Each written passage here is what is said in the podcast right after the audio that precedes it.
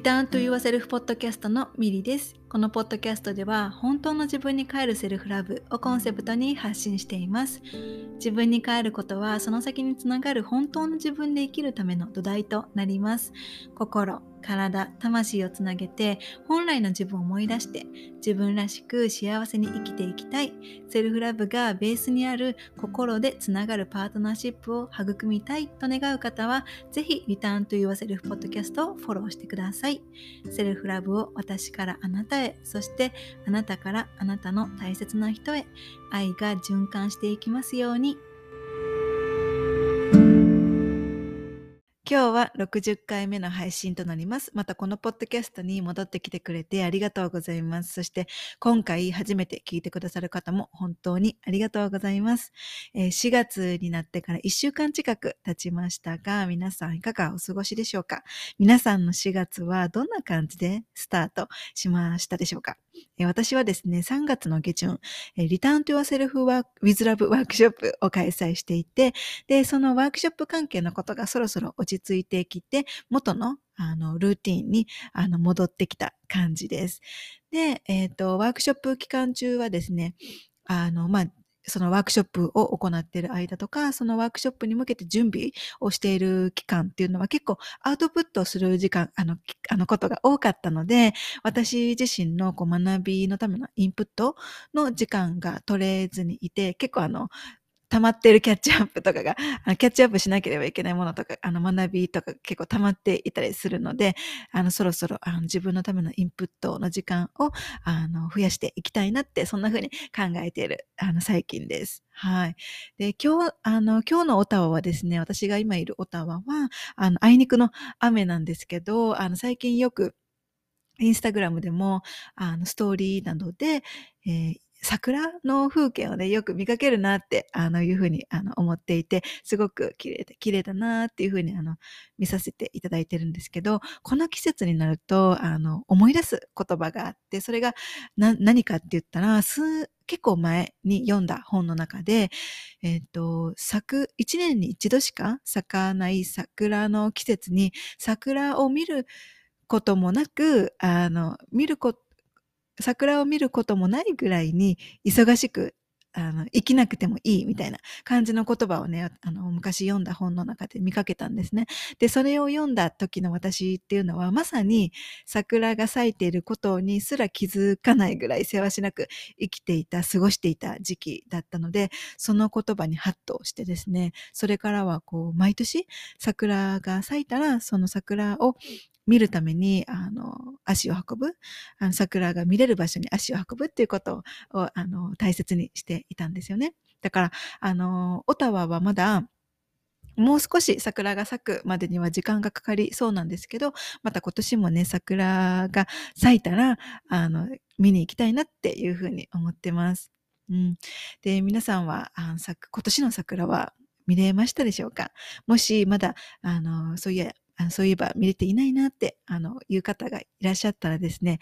少し、こう、一度立ち止まって桜を、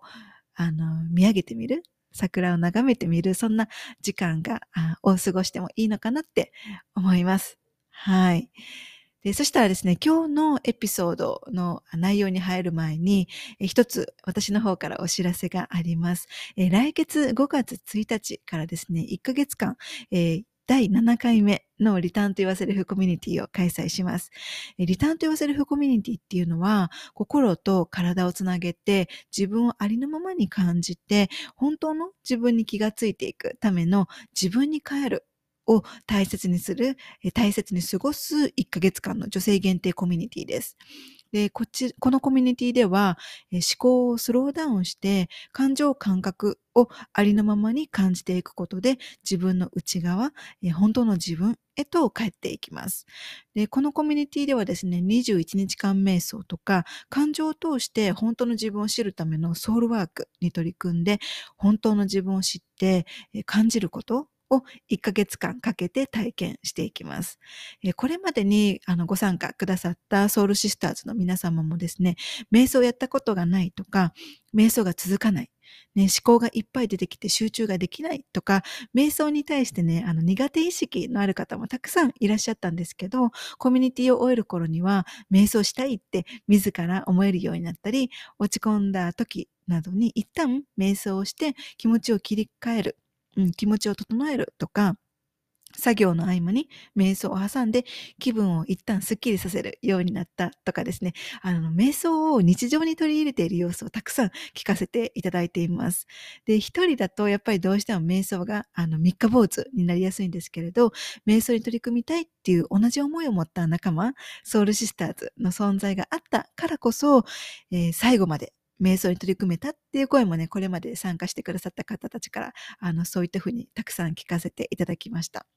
で、コミュニティではですね、瞑想の他にも感情を通して本当の自分を知るためのソウルワークに取り組むんですけれども、ソウルワークでは感情が鍵になるんですね。で、かんえ瞑想を通して感情感覚を感じる21日間瞑想を21日間を過ごすからこそ、その後に soul work に取り組んで、感情を通して本当の自分を知るためのワークに取り組んでいくことができるんですね。で、他にもコミュニティ期間中に Return to Self Circle っていう、あの、 Zoom gathering も、あの、行うんですね。で、これはコミュニティに参加中の Soul Sistersの皆さんと交流する時間なんですけれども、このギャザリングもすごく、えー、愛のある優しい、えー、時に温かい涙を誘うような、そんな、あのとてもあの心地よい時間を毎回あの過ごすことができています。えー、現在、えー、この私のニュースレターに登録をしていただくと、リターンと Yourself さ、えー、リターンと Yourself ワークシートの無料 PDF をプレゼントしています。で、このワークシートでは、本当の自分に帰るために大切なことの一つである自分を知ること、そして本当の自分を知るためのソウルワークについて触れています。また5月1日から始まる、えのコミュニティのさらに詳しい情報もそちらに記載をしているので、このエピソードの概要欄にリンクを貼っておくので、ぜひニュースレターに登録をして、えー、無料の PDF をまずはゲットしてみてください。はい。えー、そしたらですね、えー、お知らせは以上で、今日のテーマは、私が私で居続けるためにという内容です。えー、3月25日から先ほどもあの言ったんですけれども、えー、リターントゥワセルフウィズラブというワークショップを開催していました。で、最初の4日間はティーチングをしていて、で、他にもこうインタビューとか Q&A ライブなども行っていたので、トータル1週間ぐらい開催をしていたんですね。で、そのワークショップの2日目が終わった頃に、えー、私が私で居続けることというメッセージがふと降りてきたんですね。で、このメッセージを受け取った時に、私が私で居続けることってどういうことかなっていうのを自分なりに考えてみました。で、私が私で居続けることって、めっちゃシンプルに言うと、他の誰でもなく自分が自分でいるっていうことですよね。で、このことについてもう少し深く考えてみると、何かを成し遂げるためとか、誰かを感動させるために自分を変えなくていいっていうこと。そして何か大切なことを伝えるために自分を変えなくていいということ。そして自分がどんな立場で何をするにしても、どんな時も自分が自分で居続けることだと、えー、思いました。で、ワークショップ期間中にこのメッセージがパッと降りてきた時にとっても大切なことをリマインドしてもらった気がして、私自身が自分の真ん中に戻ってこれた感覚になったんですね。で、今回のようなワークショップの開催をするのは実は2回目だったんですけれども、1回目の開催に比べると、今回はすごく私自身が落ち着いて自分らしくワークショップを行うことができたんですけれども、それは私が私で居続けられたからだなっていうふうに振り返って考えていました。で、このポッドキャストをね、聞いてくださっている方の中には、こう、ワークショップとかイベントを開催したり、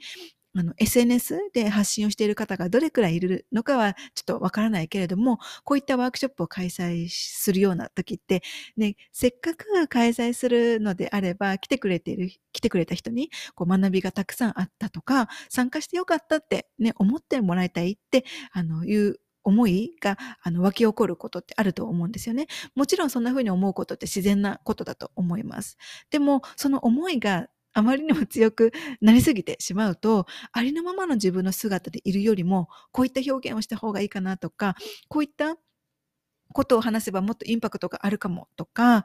ね、あの、他の誰かが言っていたことややっていたことが、みんなに大きな影響を与えていたから自分もそうしようかなっていうふうに、こう、いつもの自分よりも少し背伸びをして、自分を大きく見せてしまうことにつながってしまって、自分が自分で居続けることができなくなってしまうと思うんですね。でも、いつもより自分を大きく見せたり、自分を偽った状態で誰かを感動させたり、何かを成し遂げたりしたとしても、自分の本当に伝えたいことが何なのかとか、自分が大切にしているその大切な部分を見失ってしまったり、自分の世界観を自分らしく表現しきれないっていうことになってしまうと思うんですね。で、私が私で居続けることというメッセージが降りてきた時に、私が私で居続けられない時ってどういう時があるかなっていうのを考えていたんですけれども、あの、3つ思いついたパターンがあって、1つ目が自分を信じきれていない時。で、自分を信じきれていないと自分の発するメッセージとか言葉にも自信が持てなくなってしまって、場合によっては他の誰かを真似したりして自分が自分で居続けられなくなってしまいます。で、二つ目が他の誰かと比較をしているときで、他の誰かと比較をしてしまうと、他の誰かよりも優れた自分でいるために自分を大きく見せようとしてしまったり、他の誰かと比較することによって、先ほど一つ目のよに挙げたように自分を信じきれなくなってしまって、自分が自分で居続けることが難しくなってしまいます。で、三つ目が周りの目を気にして、周りの目を気にしている時で、周りの目とか見てくれている人の目を反応を気にしてしまうと自分が心から伝えたいことを自分の言葉で伝えるっていうことが難しくなってしまいます。で、私自身2020年からセルフラブの大切さを伝えるお仕事をスタートしてからのこのお仕事ジャーニーの中で先ほど挙げた3つのパターンのように私が私で居続けることを見失ってしまっていた時期もあったんですよね。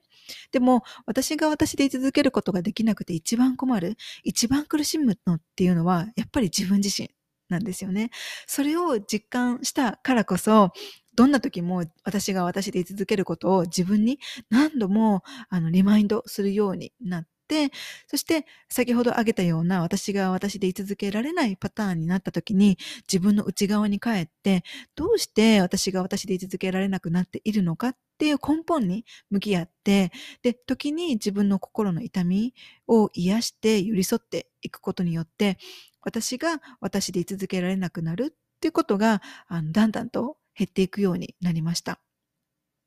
そして私が私で居続けることが増えていくと他の誰かのペースに合わせることなく自分の内なるリズムとか自分のペースを大切にすることができるようになって以前よりももっと安心リラックスした状態でいられることがあのいられるようになったり自分の心からの思いや世界観を自分の言葉で自分らしく表現できるようになるといった変化を体験したり、えー、私が私で続けるからこそ出会える人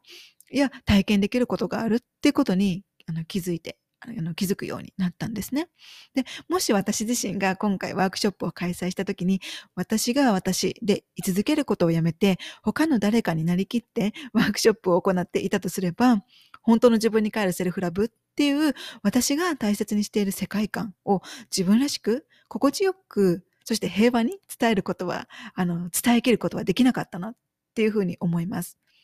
で、今回ワークショップ期間中に私が私で居続けることを選べたのは、以前の私よりも随分とありのままの自分で十分に価値があるっていうのを心から思えるようになったからだなっていうのを振り返っていました。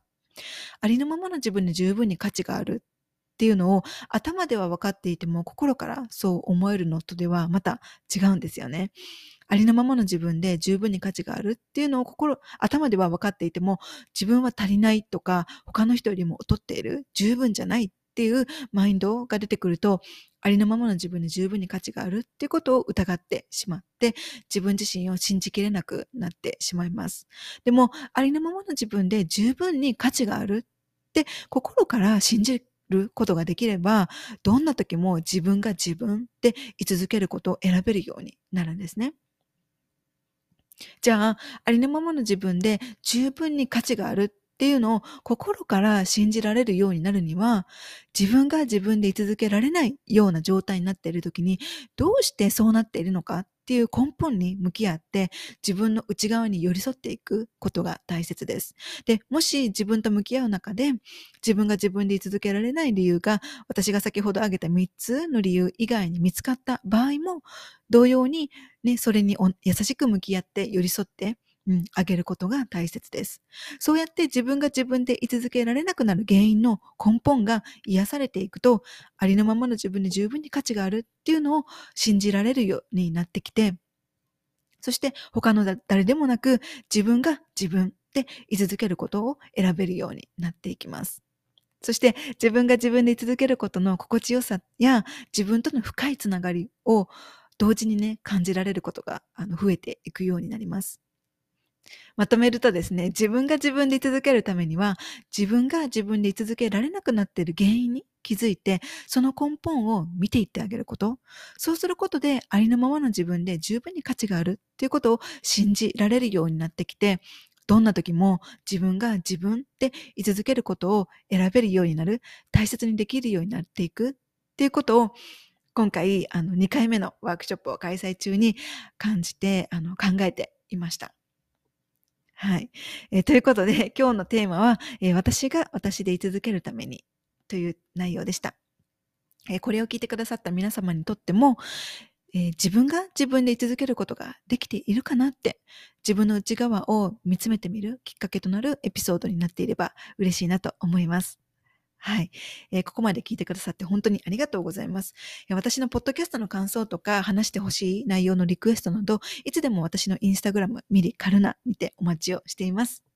はい。そしたら最後にリマインドです。え現在私のニュースレターに登録をしていただくと、リターンとヨアセルフワークシートの無料 PDF をプレゼントしています。そのワークシートでは、本当の自分に帰るために大切なことの一つである自分を知ること、そして本当の自分を知るためのソウルワークについて触れています。また、来月5月1日から始まる本当の自分に帰る、えー、コミュニティのさらにあの詳しい情報もそちらにあの記載をしています。このエピソードの概要欄にリンクを貼っておくので、ぜひニュースレターに登録をして無料の PDF をゲットしてみてください。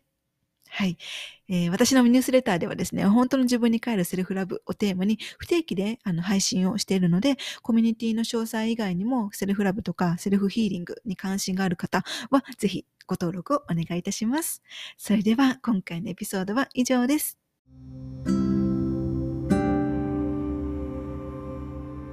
エピソードを最後まで聞いてくださってありがとうございました。私の日々の発信はインスタグラムミリカルナをフォローしてください。また自分に帰るセルフラブに関してこんな内容を話してほしいなどがあればお気軽にメッセージいただけると嬉しいです。そしてセルフラブのことやこのポッドキャストのエピソードが必要な方が周りにいらっしゃればぜひシェアをしてあげてください。これを聞いてくださった皆様が今どこにいて何をしていても今この瞬間が幸せでありますように。それではまた次回の配信でお会いしましょう。またね